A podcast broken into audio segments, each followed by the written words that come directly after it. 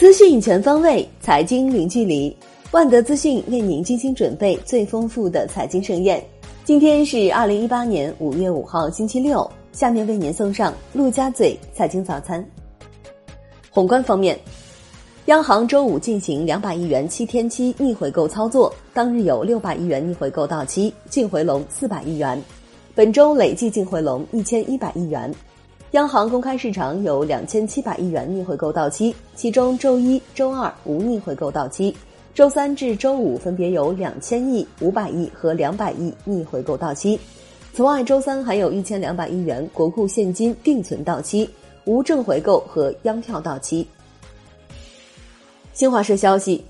中美双方就扩大美对华出口、双边服务贸易、双向投资、保护知识产权、解决关税和非关税措施等问题充分交换意见，在有些领域达成一些共识，在一些问题上还存在较大分歧，双方同意继续就有关问题保持密切沟通。并建立相应工作机制。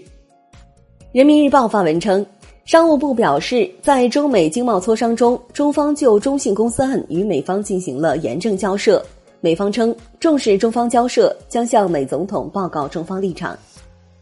四月财新中国服务业 PMI 为五十二点九，预期五十二点三，前值五十二点三，这一走势与统计局服务业 PMI 一致。四月财新综合 PMI 为五十二点三，前值五十一点八。农业农村部表示，农村承包地确权登记颁证工作进入收尾阶段。根据中央要求，农业农村部二零一八年将加快工作进度，确保到年底全国农村承包地确权登记颁证工作基本完成。香港中华总商会会长蔡冠深表示。大湾区规划细则将于五月底出台，并暂定于六月十一日举办宣讲会。财政部表示，下一步将完善财政承受能力论证制度，加快建立 PPP 项目财政支出责任监测预警体系，要强化财政承受能力论证百分之十红线的硬性约束。各地要建立 PPP 项目财政支出责任统计监测体系。中央财政和省级财政对接近或超过百分之十红线的地区要进行风险预警。国内股市方面，上证综指全天弱势震荡，收跌百分之零点三二，报三千零九十一点零三点；深成指跌百分之零点三一，报一万零四百二十六点一九点；创业板指跌百分之零点六五，报一千八百一十四点八五点。两市成交三千六百零三点八亿元。较上日同期缩量明显，盘面总体清淡，前期强势题材未能很好延续，成交量持续萎靡，个股涨多跌少。五月第一周的第三个交易日，上证综指微涨百分之零点二九，深成指涨百分之零点九九，创业板指涨百分之零点五一，恒指跌百分之一点三，收于三万点下方，收报两万九千九百二十六点五零点，为连续第三日下跌，本周跌百分之一点二。恒生国企指数跌百分之一点一，本周跌百分之一点五，权重股普跌，汇丰控股跌百分之三点五，领跌蓝筹。平安好医生上市首日高开低走，险守五十四点八港元的发行价，大市成交缩至九百八十九点五亿港元，前一交易日为一千零一十点八亿港元。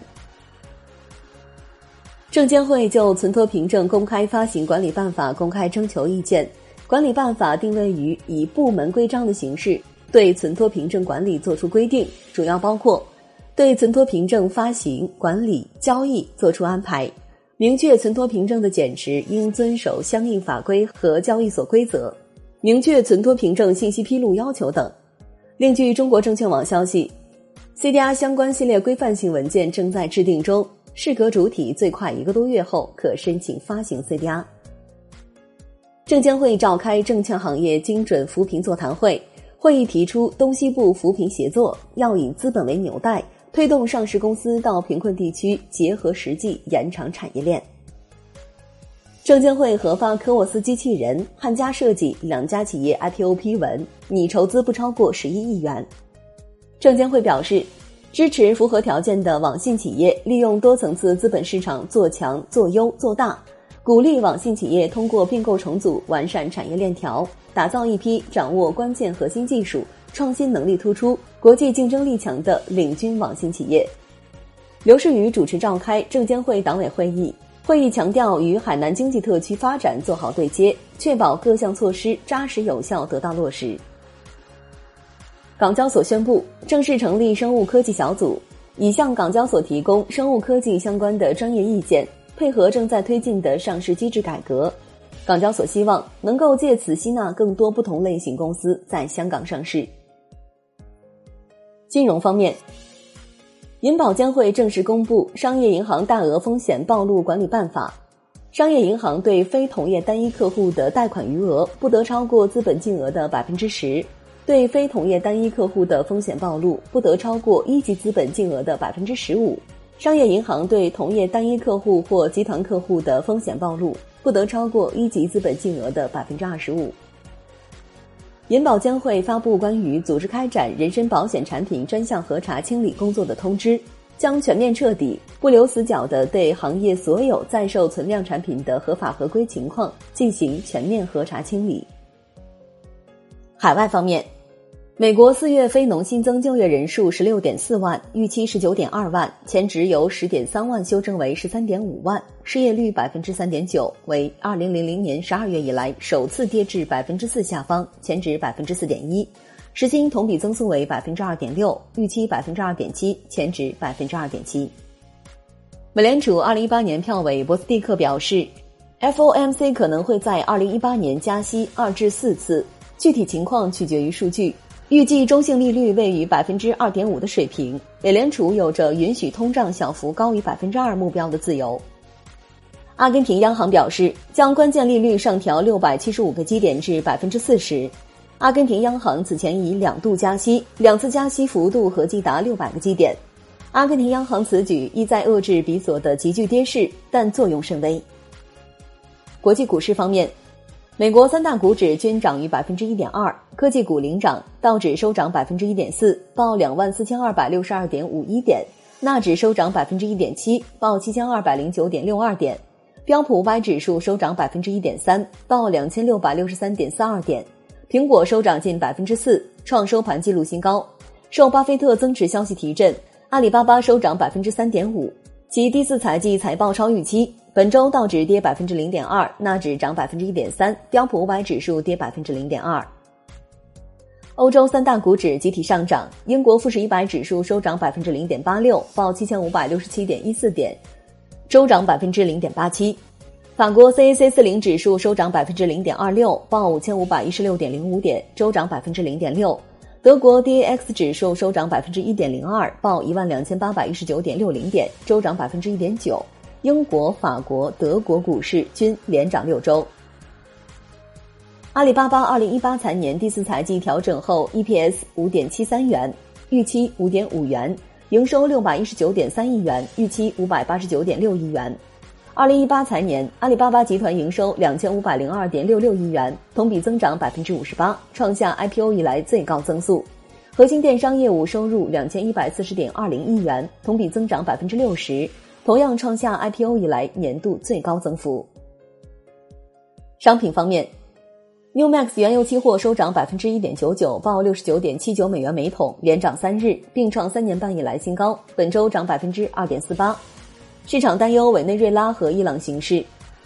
Comex 黄金期货收涨百分之零点二五，报一千三百一十六美元每盎司，本周跌百分之零点五六，连跌三周。Comex 白银期货收涨百分之零点六六。报十六点五五五美元每盎司，本周涨百分之零点三五。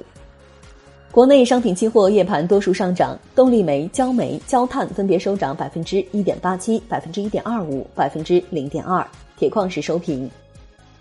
伦敦基本金属多数上涨，LME 期锌收涨百分之二，LME 期铝收涨百分之三点二六。证监会副主席方星海表示。加大期货市场的开放，推动全球治理，为全球发展提供更好的中国金融解决方案。将在原油、铁矿石期货国际化的基础上加快开放。只要是有条件的期货品种，都要推进国际化。债券方面，